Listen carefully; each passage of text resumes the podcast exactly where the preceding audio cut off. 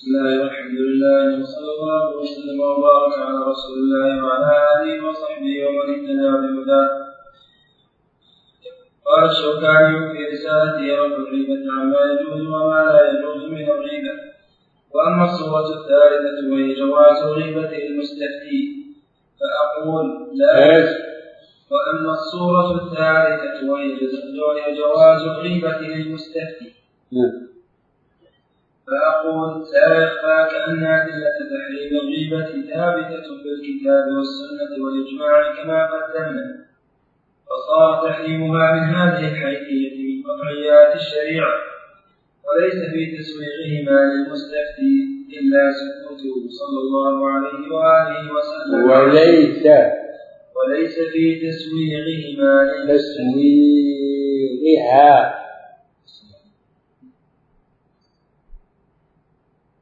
نعم. وليس في تسويغها للمستفتي إلا سكوته صلى الله عليه وآله وسلم عن الإنكار على الهند. لما قالت له إن أبا سفيان رجل شحيح وهذا السكوت منه صلى الله عليه وآله وسلم عند سماع الغيبة من امرأة حديثة عهد بجاهلية. لرجل حديث عهد بجاهلية. مع كونه في تلك الحال لم يكن قد ظهر منه ما يدل على خلوص إسلامه واستقامة طريقه. وإنما ظهر منه ذلك بعد وفاته صلى الله عليه وآله وسلم. سبحان الله. في نظر؟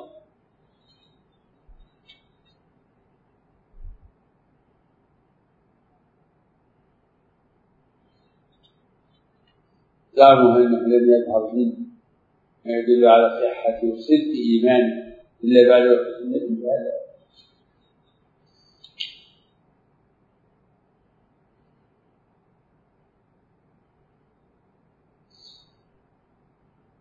هو لا يسلم الشوكاني رحمه الله يريد يريد ان يريد يصل من هذا رحمه الله إلى إنها ذكرها له والحالة هذه يعني راجع إلى عدم يعني حرمته هذا يعني مبالغة في محاولة دفع المعارض ما منه مسلم ظاهر الإسلام فليكن. ظاهر الإسلام.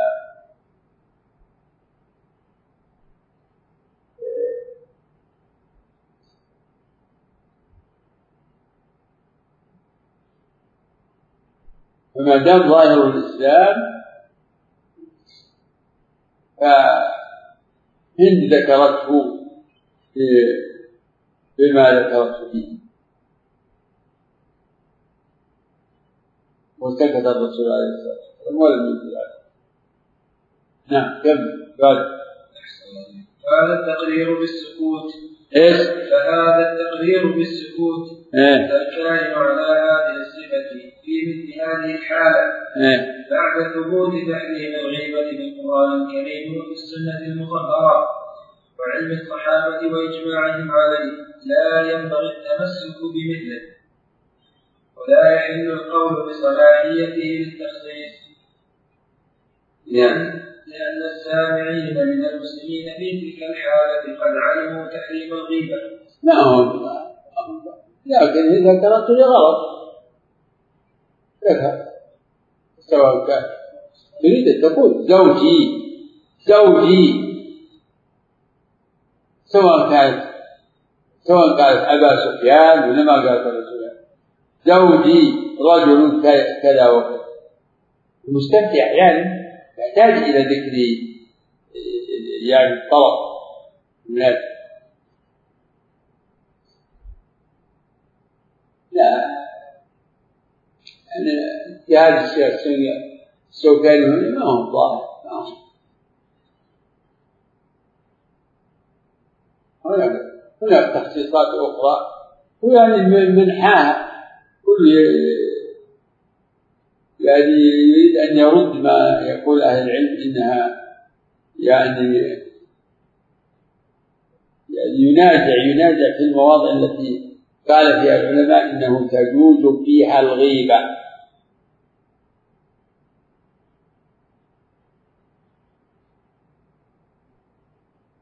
هو أحيانا لابد من ذكر الاسم. وأحيانا لا.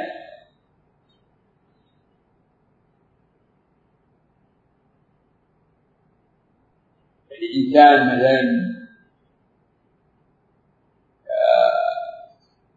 عامله والده بكذا وكذا. وهو يرى أن هذا ظلم. فيقول إن يعني إن رجلا عمل معي كذا وكذا.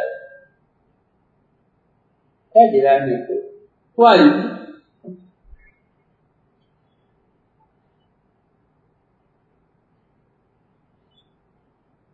وفي فرق بين كون السؤال يأتي عايم عام وبين ذكر حالة. هذا ملاحظ في الاستفتاءات يعني بعض الناس يسأل سؤال عام. رجل حصل كذا وكذا منه منه على رجل آخر. ما عنده يأتي بسؤال يفترضه فرضا عاما. يعني ما في تشخيص واحد. والواقع إنه عنده قضية معينة محددة.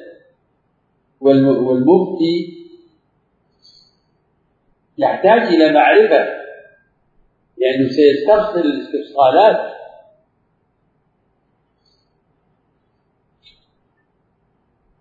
يأتي. يقول أنا الناس يأتي يقول رجل طلق امرأته كذا وكذا وكذا. وش الحال؟ يقول مال أو يحتاج إلى درس. درس. إن كان كذا فكذا وإن كان كذا فكذا وإن كان كذا فكذا.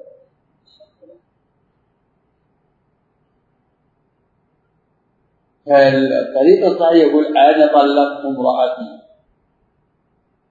وقلت لها كذا وكذا. هنا يسهل على المفتي مثلا الاستفصال حصل منك؟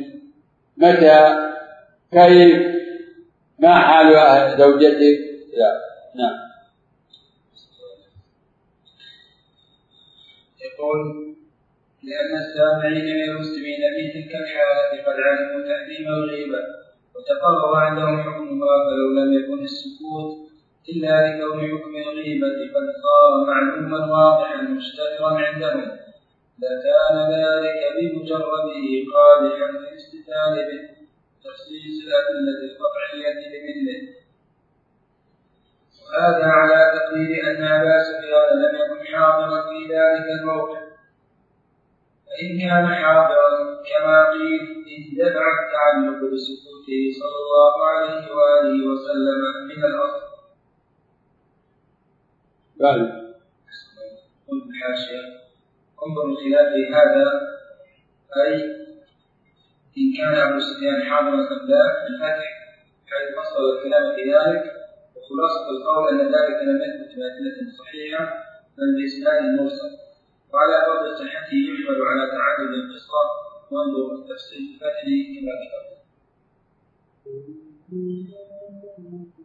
ومع هذا فلا ضرورة لو كان حاضرا لقال أعطها.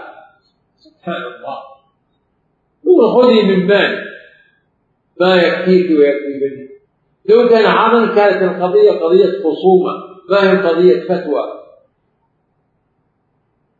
ولا قال يا أبا سفيان أعطها من النفقة ما يكفيها ويحكم يكون الرسول في موقف الحاكم فيحكم على أبي سفيان بأن يعطي زوجته وأولاده ما يكفيه من النفقة يقول تقول مثلا القضية قضية حكم. ما هي قضية فتوى؟ نعم. ومع هذا فلا ضرورة مرجعة للمستفتي إلى التعيين. يعني أحيانا لابد من التعيين. نعم. ولا كل واحد يحسن انه يروح تقول امرأة كذا وكذا. امرأة يعني زوجها ما هي تريد أن تكون أمام الأمر الواقع وأنها تستفتي لنفسها ما تستفتي لغيرها. نعم. ومع هذا فلا ضرورة موجهة للمستفتي إلى التعيين حتى يقال إنه لا يتم مطلوبه من الاستفتاء إلا بالتعيين فإنه يحصل مطلوبه بالإجمال. نعم. نعم. فإنه يحصل مطلوبه بالإجمال نعم. لأن المقصود استفتاء الحكم الشرعي وهي حاصلة بمعرفة ما يقوله المفتي مع الإجمال كما يحصل معرفته بما يكون مع التفصيل والتعيين وهذا مما لا شك فيه ولا شك وبهذا تعرف أن هذه الصورة ليست من صور تفصيل تحريم الغيبة لعدم انتهاض دليلها يعرف ذلك كل عالم بكيفية الاستدلال. وأما الصورة الرابعة. كيف هذا هذا الله المستعان. ولم يعني يقرر هذا على أنه اجتهاده وعلى أنه يعني بناء على نظره واجتهاده ومناقشته ولم يذكر يعني سلفا له في هذا. لم يذكر يعني اختلاف أهل العلم في هذه المسألة. يعني كان المفترض أن يذكر اختلاف أهل العلم وأن أهل العلم اختلفوا في هذه المسألة. فيكون ما قاله ما قاله ترجيحا. يكون ترجيحا لأحد القولين. وهو لم يذكر لنا خلاف في هذه المسألة. وأعتقد أنه لو كان في المسألة خلاف لذكره لأن ذلك مما يسند رأيه واجتهاده رحمه السلام عليكم. طيب